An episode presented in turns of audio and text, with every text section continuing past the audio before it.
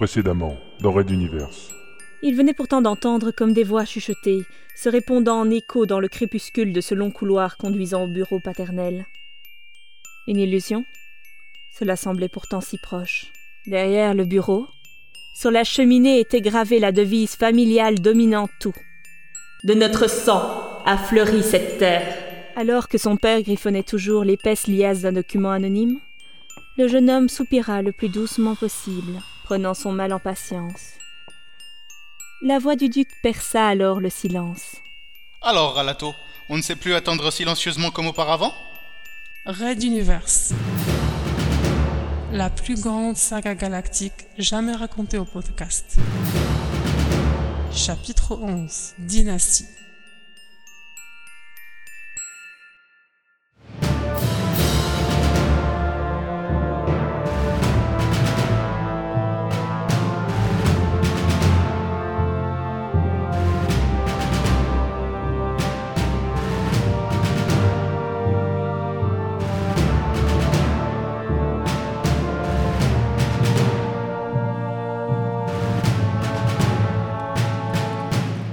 Quatrième épisode.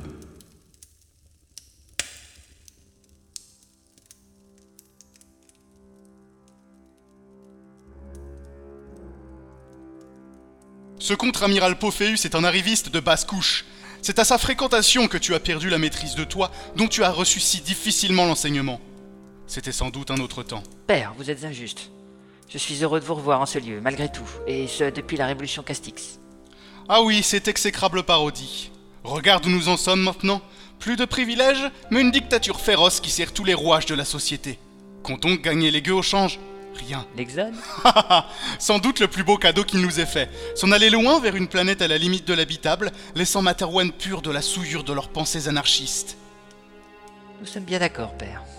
Aussi avais-je préconisé qu'il eût fallu les anéantir dans l'espace.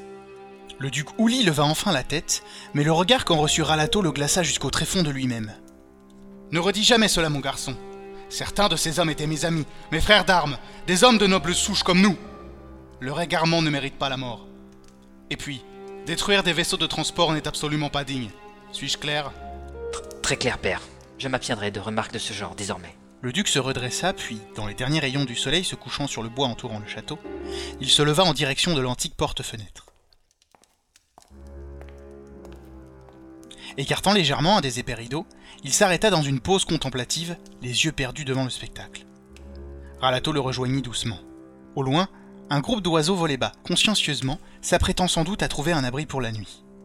Quelques nuages légers striaient l'horizon de traînées rouges et ocres, tandis qu'une petite brise détachait de petites feuilles des chênes ou des hêtres de la forêt, celles-ci semblant s'embraser immédiatement sous la lueur du crépuscule. Combien de fois Fabio et lui avaient-ils fini leur lait de brebis, assis sous une charpente à méditer sans parole devant cette vue?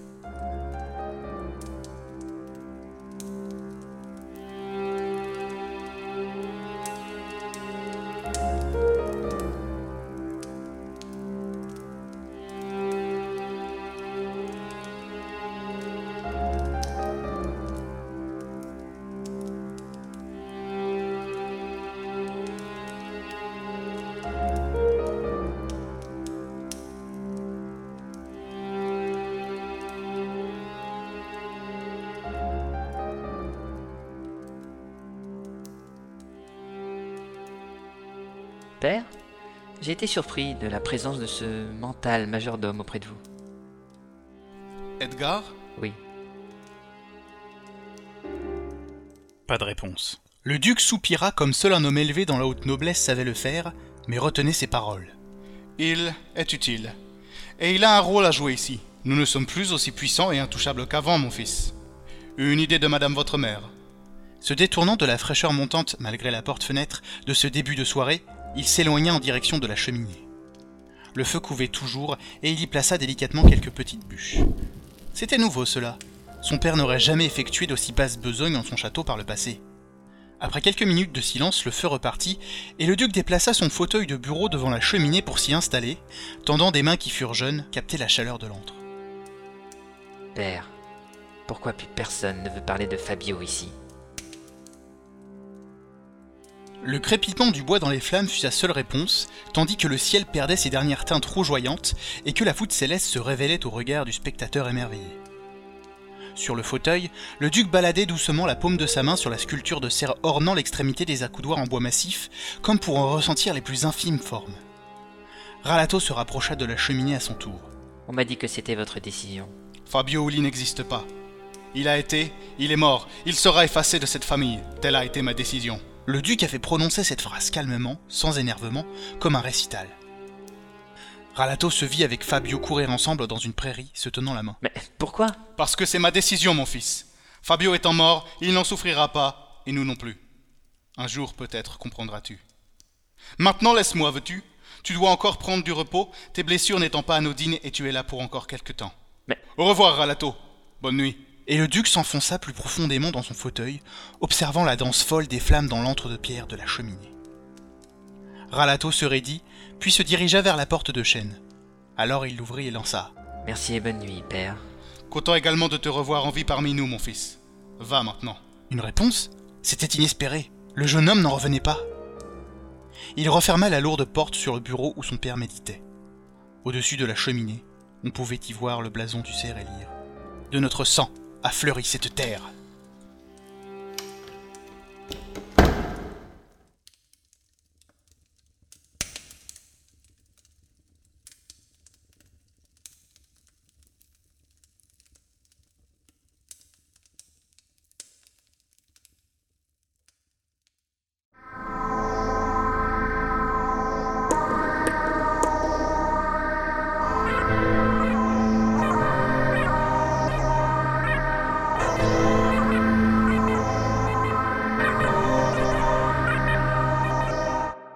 Red Universe. À suivre.